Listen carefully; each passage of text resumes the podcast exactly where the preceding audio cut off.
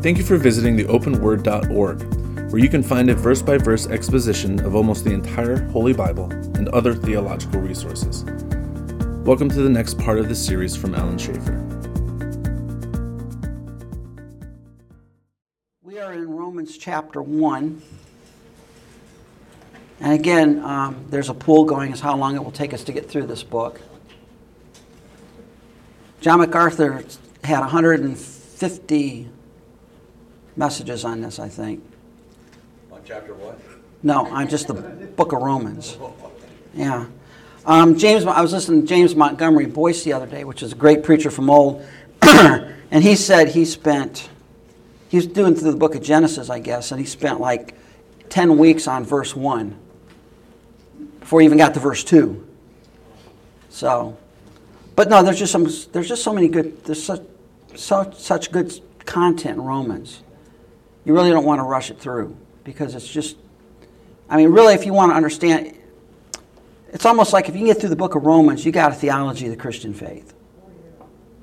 I mean, I, there's no theological topic that's not really discussed in Romans. All right? And so that's why it's such a great book. But in the first part here, Paul is just talking here and greeting the church. And basically, he said, You know, I've been wanting to come see you guys for a long time. And the reason I want to come and see you guys is I want to have some fruit among you. All right? And it, when you stop and think about that, what should be your motivation for Christian ministry? For ministering to other people? What should be your motivation? What should motivate you? Love for them, and because you want to do what? Honor God and spread the gospel and minister to them, right? You want to minister to them. And that's one of the interesting things about spiritual gifts that we'll get to in Romans 12 in a couple years, maybe. Spiritual gifts are given to minister to other people, they're not given for your own benefit. Really, they aren't. Um, there's not a single spiritual gift that edifies yourself. They're there to edify other people. They're there to build other people up. They're there to encourage other people. And Paul says, I've been wanting to come to you not for some ego trip or not because I want you to give me something or not because I want to be, you know, Mr. Big Shot apostle. I want to minister to you because when I minister to you, in turn, you minister back to me. It's a two way street. All right? God's just gifted us differently, and that's one of the things about spiritual gifts that we'll talk about in the future, is that we all might have spiritual gifts that are different, but they're all meant to encourage and help one another. There's no one gift that's really technically more critical than another in the body of Christ. That's true. And all of that, the spiritual gift is to help others, but it also it edifies you. When you help others. Yeah. It's, it's, you get some blowback onto you. See, um, you know, when I minister to you in teaching, I gain something from that as well. It's not just one way street. It's Right. I get it back. I get encouraged. Know, when when I teach a class and I see somebody who's I've taught many years ago become a missionary or a pastor or something like that, that encourages me a little bit. That maybe I had a little bit of an influence on them somehow, some good influence. Because I think one of the things to understand, we've talked about this, every one of us influences everybody around us. And you're going to influence them positively or negatively. Every interaction you have with somebody is a positive or a negative interaction. All right? It may be sort of neutral, but by and large, you're, you're influencing plus or minus. And so, what kind of influence do you want to be? Paul says, I've, I wanted to come to you guys. It's not that I, I just haven't had an opportunity to be there. And this is in AD 56 when he wrote this. He was in Corinth. And he spent 18 months in Corinth ministering there. And he just said, I, I haven't had an opportunity to come because your faith is made known throughout the entire world. Everybody talks about the church at Rome. Everybody who runs in that circle hears of your faith. And I thought about that. You know, if, if, if you'd ask somebody, tell me about Open Door, what would they say? You ask the average person out in the community, tell me about Church of the Open Door, what would they probably, you ever think about what they might say about our church? would altogether depend on their Yeah. Or, you know, whether we serve them on Serve the City Day, or, you know, it just depends on, It, uh, it does, but in what ways can you enhance your image? Not to market, you know, we're not marketing, but how can we enhance our image to the world? by being a good representative. Be a good representative of Christ. Now, of course, there's always going to be some of the, oh yeah, that's that church that, you know, they, they preach about sin. We don't like that. Well, that's, that's a different issue, right? I was talking to somebody the other day and I said, you know, I want people to reject Christ because they know who Christ is, not because I'm obnoxious. And yeah, I know a lot of Christians are just plain obnoxious. And people reject Christ not because they have any idea who Christ is, but because they don't like the person. We got to be careful with that. Paul, Paul says, Your faith, it's known, and I've wanted to come to you, and, I, and I'm going to, by the will of God. I'm going to come because I want to strengthen you, I want to encourage you, I want to build you up. Because when I can build you up, then I can get some blowback on me, and I can be encouraged. One of the hard things in ministry is to minister to people for years and years and years and nothing happens. That's tough, you know it? It's tough on a person. Jonathan Edwards was probably one of the greatest theological minds America ever produced. And I think he preached for 20 years in a church, and finally, after 20 years, they threw him out because he actually believed that only believers should take communion. Can you imagine being thrown out of your church over that? After ministering for 20 years? I'm pretty sure it was communion. He, he just, he just, You know, I keep continually learning that, um, we're so, I think it's our society and everything, you wanna be able to do things yourself. mm-hmm, And, um, I have to continually be reminded that if I don't accept help from somebody, I'm robbing them of that wonderful pleasure and joy that I feel when I help somebody else. yeah. I like that point you make there because um, I have a friend named Gary who's bigger than me and stronger than me. And uh, a lot of times when we would go out and eat and all that, he'd, he'd grab the check from me. And, and I said, let me pay. He said, don't steal my joy. I said, well, since you're bigger than me and can hurt me really bad, I won't steal your joy. You, all right. But um, that was his, that was him. You know, it's, it's sort of like, and that, you're right. One of the hard things, for, it's hard for me. It's hard for me to accept favors from people. It's really, really hard for me to do that. It's hard for me to call somebody up on a phone and say, hey, can you help me out? That is like really hard to do. Okay? I, I just, I don't like it. I don't like doing it. Speaking about gifts, then, there- there's a beautiful gift called the gift of humility. This gift of humility and asking, because you're giving people an opportunity to minister to you. And, and that's the thing. What did Christ say? You, know, you, you won't give somebody a cup of cold water in my name without getting a reward from me. You know, and it's hard for me personally to accept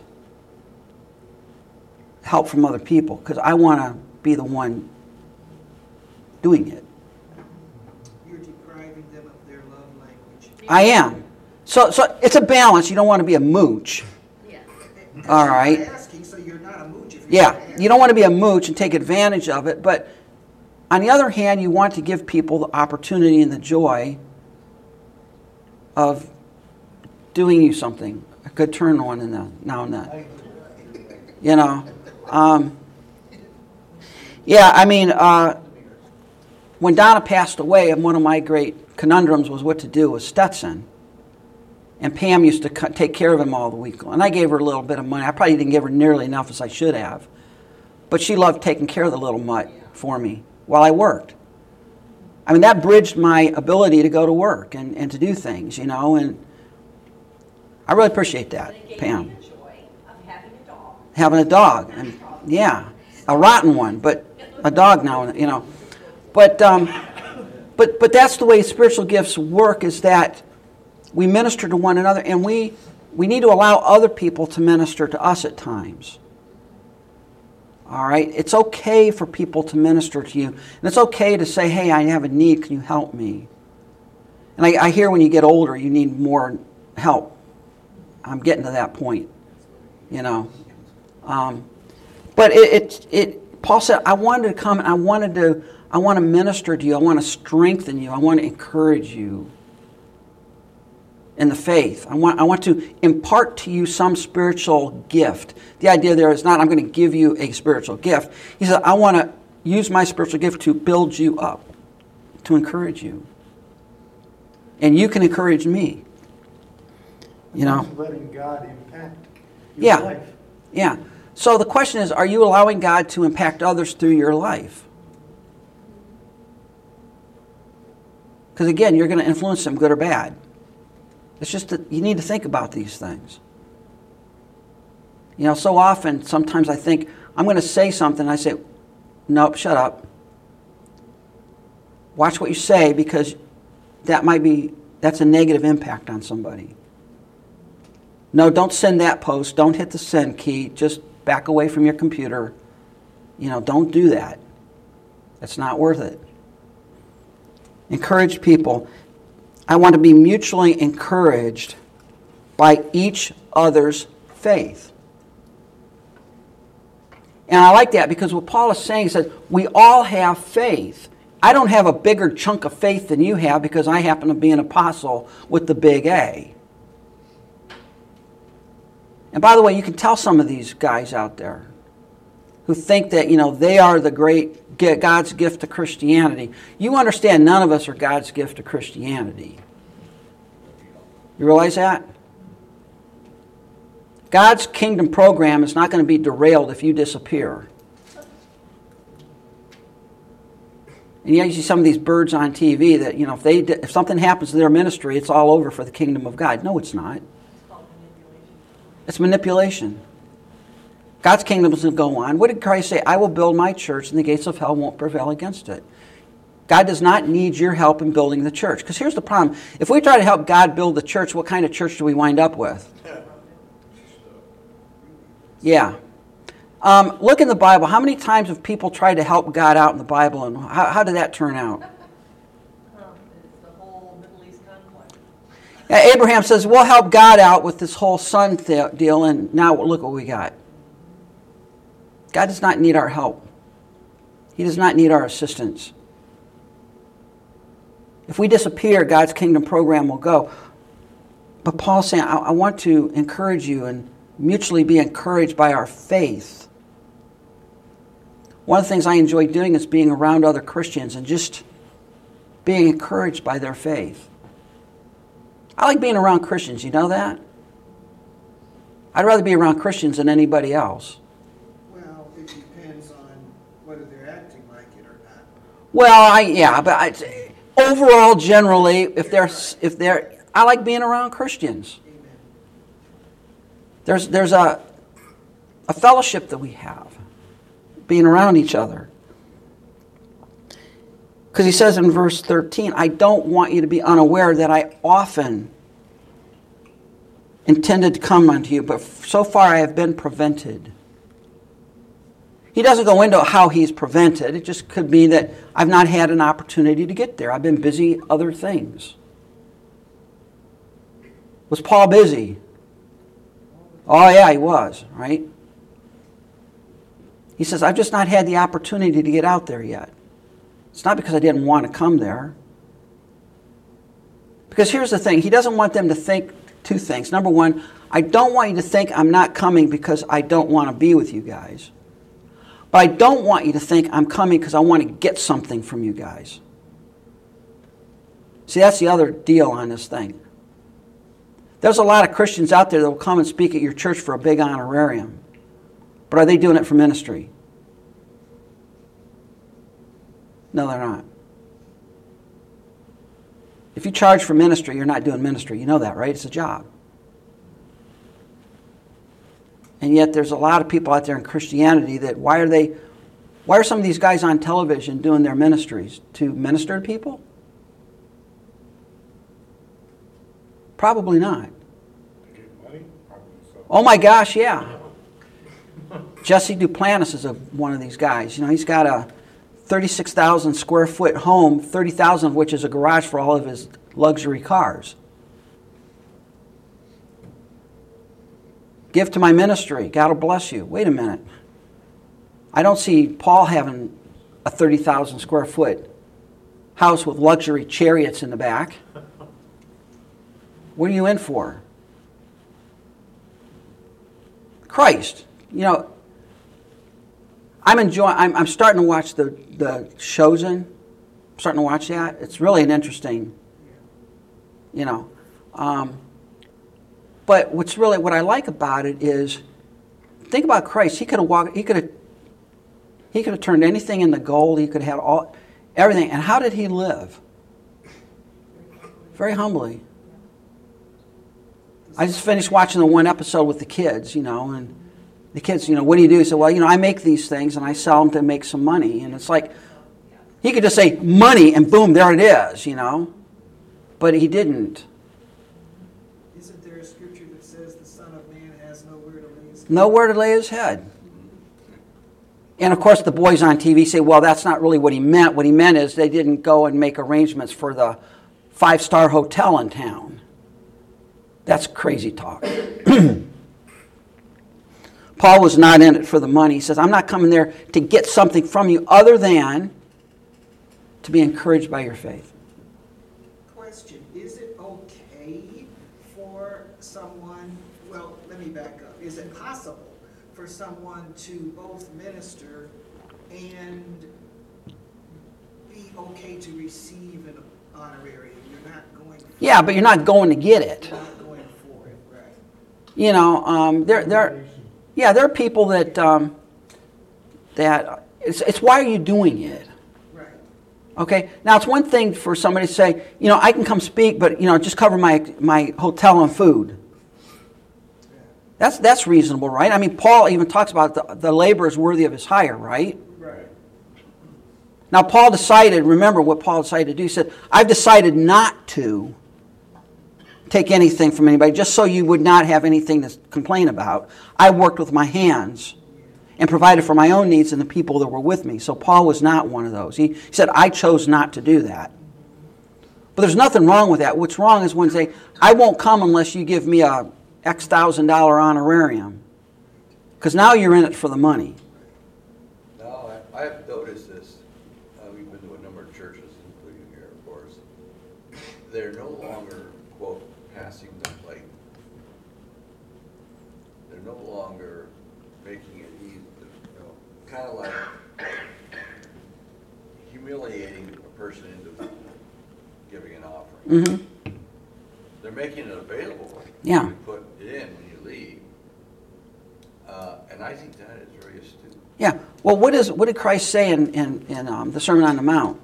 When you give your alms, don't let your left hand know what your right hand is doing, for if you sound a trumpet before you, you've received payment in full. Right then. That's interesting. What, what it means there is God is saying, if you've done it to be seen, you've been paid in full. God owes you nothing else. You got, you got what you wanted. You got seen by men. I owe you nothing. Why do you do what you do? And, and Paul is saying, I'm not coming to, to shake you boys down and get money out of this deal. I'm not there to, you know, raise money for my 16th luxury chariot, which I don't need. I came to minister to you guys. I want to encourage you. I want to build you up. I want to strengthen you. I want you to do that. I've often intended, in order that I might reach some harvest among you as well as among the rest of the Gentiles. The idea of harvest there is what kind of harvest is he talking about? Souls. Fruit. He's not talking about money. He's not there to get an offering. In fact, the only church he really talked about getting an offering from was who? Corinth. Well, Macedonia gave him money, right, out of their poverty. But he talked about in Corinth where he's going to take an offering. And what was that offering for? The Jerusalem church, it was going through a famine. He was going to take all the money back to the Jerusalem church and give it to them to help them in their time of famine. It wasn't because he wanted to be wealthy.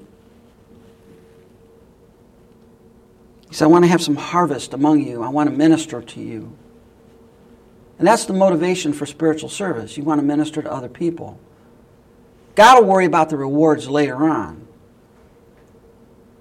But if you're in it for the money or in it for a personal acclaim or to get a big name or to promote your own image, you're in it for the wrong reasons. That's not the right reason. And slight detour here, but one of the great snares that I've seen happening in Christianity is in this area of um, in Christian ministry, you see some young men that are good preachers, good good um, speakers, and they're too quickly put into a place of prominence. And what happens usually when that happens? Their ego takes the best of them and they burn up and blow up. I remember listening to some of these guys six years ago, and I'm thinking, wow, you know, one of them, I'll mention his name, David Platt, who was like, man, this is gonna, he's gonna really be a, a good person. You know, he was. I heard him speak at T4G. Probably he had the sermon of the week, basically, which was one of the best sermons that week. Six years later, he's a wreck. What happened? Go, go look at his church. I mean, you read about his church, it's just like, oh my, ho, ho, what happened? And what happened is, it went to his head. You're a young guy, you're, you're in demand, you're being asked to all the conferences. What happens? It comes about you. And here now, here's what, what is the what is one of the great correctives of that? What can prevent you from having that happen to you? What do you think is a great corrective to not ramboing it on your own and going out into the jungle and what's a great corrective? Exactly. Are you accountable to somebody? Are you accountable to a congregation? Are you accountable to other Christians? Or you got to the point where you're just better off and all, you know better than any of them and you don't need to listen to anybody tell you that you've got your pants on backwards. And sometimes that's what happens. People get into this spot where they think they're unaccountable or they're, you know, they, they got a mission.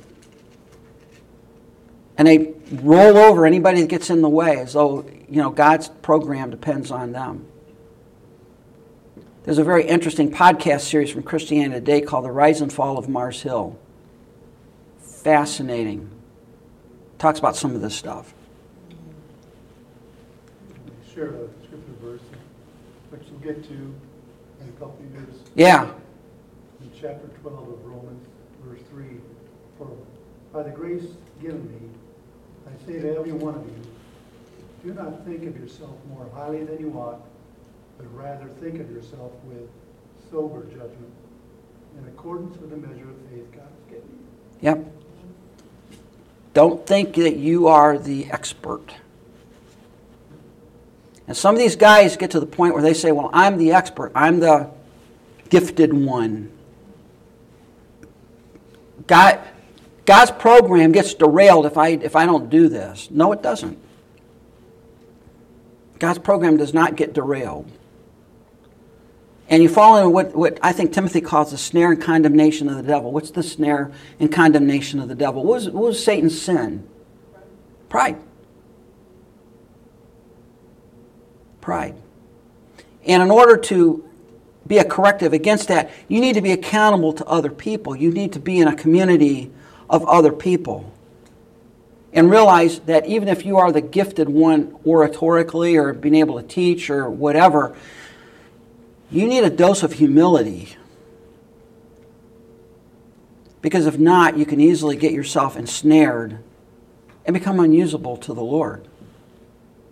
You don't want to go that way. I remember many years ago, um, I remember John MacArthur recounting the story. This is way back 30 years ago or whatever, that the elder board of his church. He's one of the elders in his church, and the elder board came and said, you know, we're really concerned that, you know, you seem to be spending too much time speaking outside our church, and you're not paying enough time to our church. You know, we, we we're concerned about that. He canceled all of his speaking engagements for a year and concentrated on his church.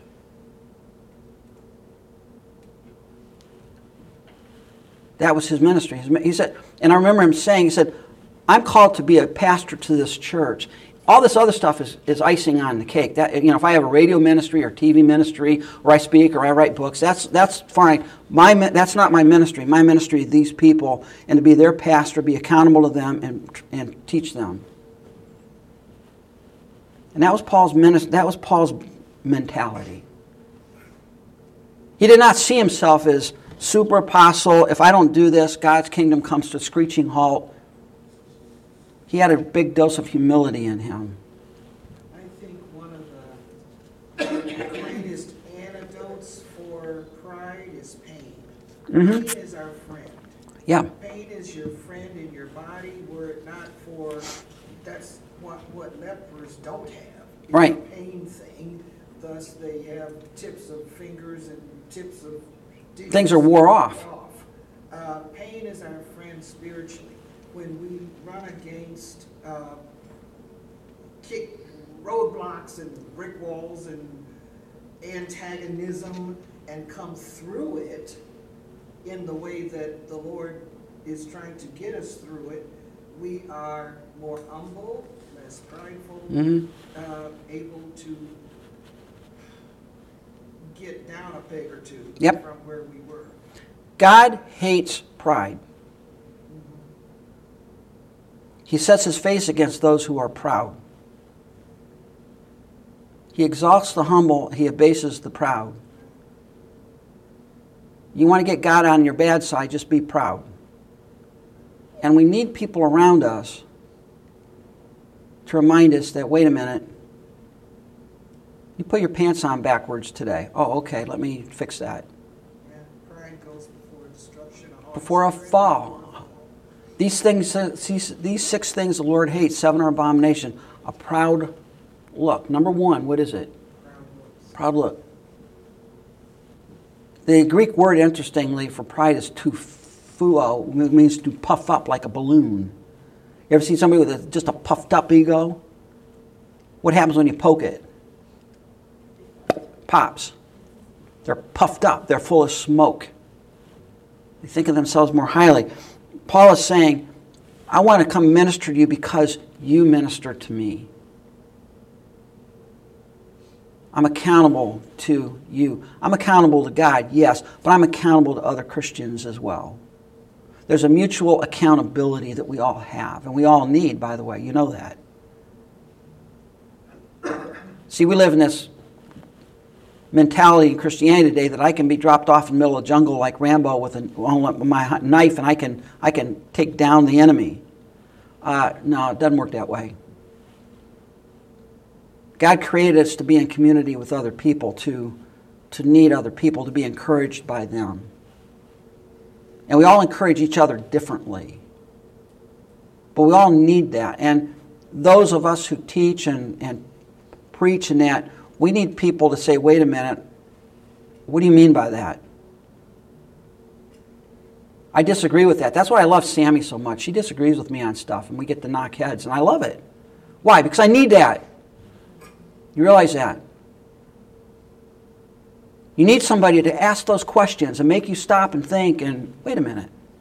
Do I got this thing right? Maybe I don't. Same here. And Paul is saying we are mutually encouraged together. I want to have some fruit among you. From under obligation, this is I'm under obligation both to Greeks and to barbarians, to the wise and the foolish. What's he mean I'm under obligation? What's that? I said he was called by Christ. God put him in the ministry. And what is his obligation in the ministry? What is he obligated to do? Preach. But listen, what did he say? To who? Who does he preach to? Jews and Gentiles, Greeks and barbarians, the wise and the unwise. That's everybody, right? He's not saying, well, I'm just called to preach to the high and mighty. I'm called to preach to the wise people. You know, somebody else can take care of the unwise. He's called to preach to everybody. And he's under obligation in the sense that that's what God has called him to do. And there is an element there is an element of obligation in our spiritual gift, isn't there? Why did God leave you here? To be salt and light. God, every one of us are here for a reason and a purpose, and we're sort of under obligation. Paul said, Woe is me if I preach not the gospel. Jeremiah said, I tried to stop preaching, and the, the word burned in me like fire in my bones. Where there, there's an obligation component. Why do I teach on Sunday morning? Because there's a, there's a component of obligation. I need to be doing this. This is what God's gifted me to do, and I can't sit around and, you know, some people say, well, I just as soon sit home on Sunday morning and, you know, sip my Nespresso coffee and my jammies and listen to Jim on the computer. Yeah, but that's not where life is lived out. It begins with love for them. Love for them, love for being with other people. I missed this. I missed being in a class. I missed, I really did. We need other people. And Paul is saying, I'm under obligation to preach not only to the wise and the but the unwise, to the barbarians, to the Greeks, to the Jews. I'm here to God's called me to do this. Woe is me if I don't do it. Back then, were the Greeks considered wise or? They were considered wise because they were the um, intellectuals. They were the uh, Mars Hill people, you know. They, Philosophers came the philosophers, you know, that, that was the wise, the educated, you know. And the barbarians are the bar, bar, bar, bar. They're the, you know, the, the West Virginian hillbilly people in the backwoods. By the way, I love West Virginia. It's an awesome state. They got some of the best state parks in all the country, I think. But, um, but they're the back, you know, he said, I'm, I'm, I'm preaching it to everybody. The wrong side of the tracks, the Galileans. The Galileans, good night. Or the Nazarenes, that's even worse. You know? So it's, what's he saying in verse 15? So I'm eager to preach the gospel to you also who are in Rome. I'm eager to preach the gospel to you too. I want to preach the good news. Now, when we see gospel again, we got we got we got to break ourselves out of this thinking. When you see gospel in the New Testament, it's not the four spiritual laws necessarily. What is gospel? What is the word gospel in Greek? Evangelion. And what is evangelion? Evangelion is good news. And that's a big concept, right? What is good news? Good news is God sent his son to die for us. Good news is salvation. Good news is the core of the gospel as we know it, but it's good news. What did John preach? John the Baptist. He preached the gospel of the kingdom. What was the gospel of the kingdom? The four spiritual laws? They didn't know about the four spiritual laws. But what was the good news that he was preaching?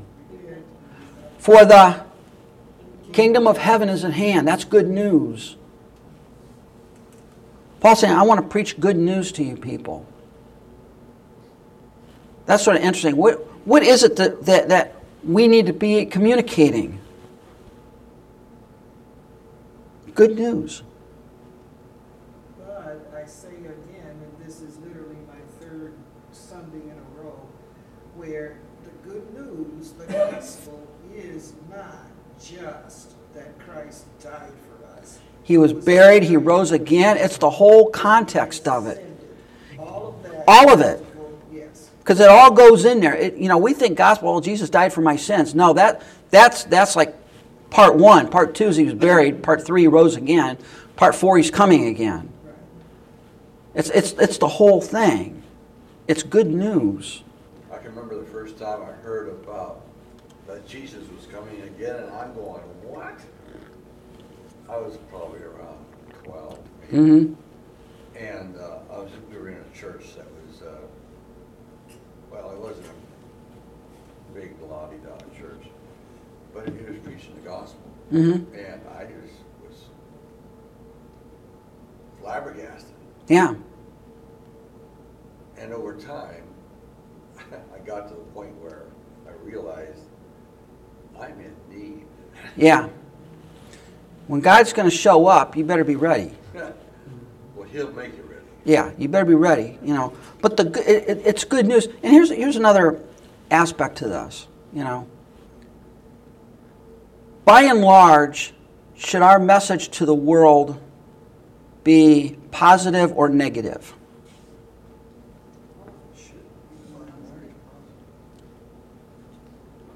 Well, both, yeah, Well, it's both, but generally positive. How did Christ preach? He taught parables, but how did he interact with people? Positive. He could have gone up to anybody at any point and said, You're damned and on your way to hell. And he could have just roasted everybody, right? And he would have been right. Because he knows what's in the heart of man, right? How did he respond to people? How did he interact with Kind, he was gentle, he was humble, he was- the woman at the well? People say they, they were amazed at the gracious words which proceeded from his mouth. Now, look, I, look, there are times when we have to be negative, right? And when he had. And when he had to be negative, he was negative. But generally, what amazed me, one of the things that amazes me in the Gospels, is it said the children flocked around him. Now, I'm going to tell you something right now. Children do not flock around grouches or cranky old buzzards, right? They know who the good people are. They know, they know the people that are kind, and that's the people they flock around. And they flocked around Christ. He was your atypical rabbi. He didn't shoo the kids away. In fact, when the disciples tried to shoo them away, what did he say? Stop. Let them come. Well, I've never met a devil that was positive, right? It's all No. negative anger, hostility, bitterness, rage, like, But a lot of times you see on, on, on the internet some of these um, supposed Christian negative, negative, negative, negative, hateful, negative. It's like, stop. right? I, I understand. I, I get that. But if that's all you harp on, Yeah. Christ, Christ talked about the kingdom of heaven. He, he could have been the most negative person on the planet and been right about it all, but he wasn't. I was gonna- talking to a gentleman a couple, um, probably a week or two ago, and um, found out that he had been raised um, as a, you know, Catholic with an altar boy, and he, this is nothing against any Mhm. religion whatsoever, and that his family, actually, he went to um, a school to be a priest, and never did it. And um, he felt that you know, what, what was wrong, in other words, that he didn't feel like he wanted to do that. And so that he said he'd been searching all kinds of different religions, okay? And that there's a couple of them that he'd found some, some, some sort of peace in. And I, I, then I told him why, I said, why I felt Christianity was unique. And I said, because Christianity is a gift. You, you accept it. There's nothing you have to do, not the tiniest little bit. Mhm. You could earn No. anything. So it's not like I have to meet these certain levels or quali- qualifications. It's basically, is like I said, the good news that all you have to do is accept it. Yeah. Just But- as I am, without one plea. Right. But that thy blood was shed for thee. And understand, though, God takes you as you are, but He doesn't leave you there, right? That's right. He moves you forward. So the there is, Conversation, we weren't Yeah. angry or, No. you know, upset with each other or anything like that whatsoever. and by the way, that's not saying that you, here, here's the thing. you could go too far the other way and make Christianity just positive, positive, positive, where you never talk about sin. You can't go there, right? No. Because, but you don't stop there. We're all in sin. We're all in, and Paul's going to do that. I mean, Romans chapter 118 through 320, we're going to talk about, he's going to condemn the entire planet. He said, You're all sunk. You're all in deep trouble. There's none righteous, no, not even one of you guys. But there's good news. So Christ preached the bad news. But then he said, But there's good news. All right? And, and what, I, what, what, what bothers me is when, when you have some Christian ministries and organizations, they just want to harp on the bad, bad, bad, bad, negative, negative, bad, negative. The message of Christ is a positive one. You can be redeemed, you can be born again. You know, when you go to West, Westboro Baptist Church, the God Hates Fags website that they have and all. Now, that's really helpful, isn't it? There was, uh, Is Christianity, is, is homosexuality wrong? Of course it is. But so is lying, murder, stealing, gossip. I, But that's not what you need to focus on. What do you need to focus on? The message of redemption. Yes, this is sin, but God can redeem you. I was uh, doing a lot of driving in my business, and uh, there was one place, uh, Bellevue or someplace, they, there was a big sign on the side of a house which said, "Christ is the answer." So I'm thinking, well, what's the question? Well, it's not a question; it's a condition. He's the answer to the condition we find ourselves in. Right. And by confessing our sins, he's faithful, just to forgive us our mm-hmm. sins and cleanse us from all. All righteousness. Well, look how look at Christ's ministry. Christ was in a, an environment where he could have had a lot of opportunity to try and fix all the social ills of the day. Oh, yeah, he was that, he had He that- could have done that. But what did he do? What did he preach? You can be right with God. You can have your sins forgiven. He could have snapped his fingers and fixed all the social ills of the day, and people would have still gone to hell, right? Well, all I'm saying here is when I look at this, he's eager to preach the gospel. The gospel is the good news. There is a piece of it that says, here's the bad news, you're a sinner. You got to get that across somehow. You can't tell people they just made a couple of goofs and they're okay and basically good. No, it doesn't cut it. You are a sinner. But here's the good news you can be redeemed. You can be redeemed. And I think that's what we want to focus on. What is the good news of the gospel? Don't be Mr. and Mrs. Negativity all of the time. Because I see that a lot of times. It's easy for us Christians to just come become negative, right? Cynical and negative, and just you know, I don't like this, I don't like that. I, you know, and it's like don't don't become that. Be. Do you catch more flies with honey or vinegar? And yet, most Christians act more like vinegar. And they can sit there and say, "Well, I'm just standing up for you know the righteousness of God." No.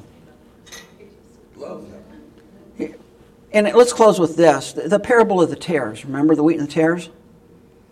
What did what did the master tell the servants not to do? Don't pull up the tares because number one, you may not know what a tare is necessarily, and you might pull up the good with it. And we understand in the agrarian sense, tares don't turn into wheat, but sometimes somebody who looks like a tare now may later come out to be, by the power of the gospel, a piece of wheat. You're not God's execute, executors of judgment. That's not what God has called us to do.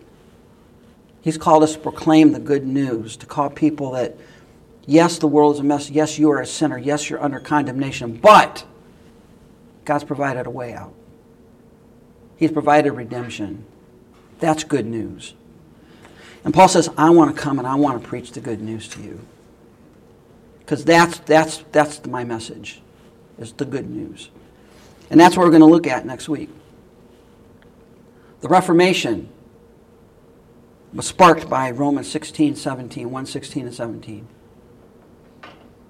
That's what sparked the Reformation. When Martin Luther finally got it in his head, wait a minute, I don't earn this thing. It's a gift. It's by faith.